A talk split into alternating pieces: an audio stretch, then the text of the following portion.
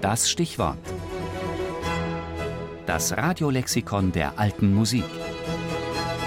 Jeden Sonntag im Tafelkonfekt.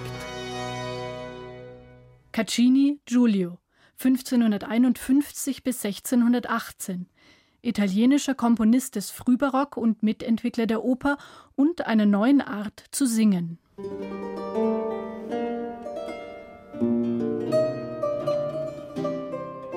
Ich kann wahrhaftig sagen, dass ich in den Zeiten, da in Florenz die vortreffliche Kamerata des hochverehrten Signor Giovanni Bardi de Conti di Vernio ihre Blütezeit hatte, welche auch ich häufig besucht habe, von ihren gelehrten Gesprächen mehr gelernt habe als in über 30 Jahren im Kontrapunkt.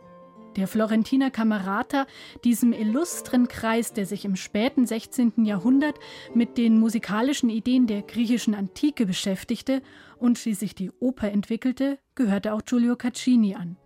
Den Mitgliedern der Kamerata war wichtig, auch den Gesang neu zu denken. Der Text sollte besser verständlich sein als bis dahin, was im ersten Schritt durch einen einzelnen statt vieler Sänger erreicht werden sollte. Auch sollte der Sänger beim Zuhörer starke Gefühle erwecken. Drei Dinge muss derjenige wissen, welcher den schönen Sologesang mit Affekt praktiziert. Das sind der Affekt, seine Vielfalt und la sprezzatura, die Lässigkeit des Gesangs.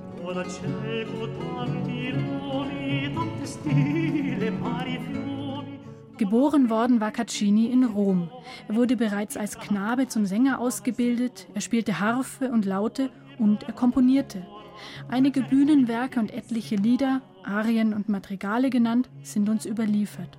Caccini hat sie in seinem Hauptwerk Die Nuove Musiche, die neue Musik zusammengefasst.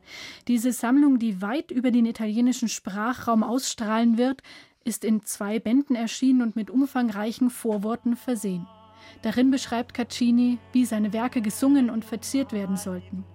Eine Note könne man beispielsweise eine Terz tiefer beginnen oder sie leise beginnen und dann crescendieren.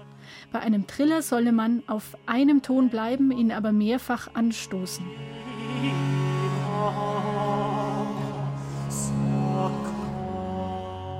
Und über die rhythmische Gestaltung schreibt Caccini folgendes. Eine wirklich edle Gesangsmanier nenne ich erst jene, die, ohne sich einem geordneten Taktmaß zu unterwerfen, angewandt wird, indem man oftmals den Wert der Noten um die Hälfte verkürzt, je nach dem Sinn der Worte, sodass daraus dann jene Sprezzatura, jene Lässigkeit des Gesangs entsteht, von der gesprochen wurde.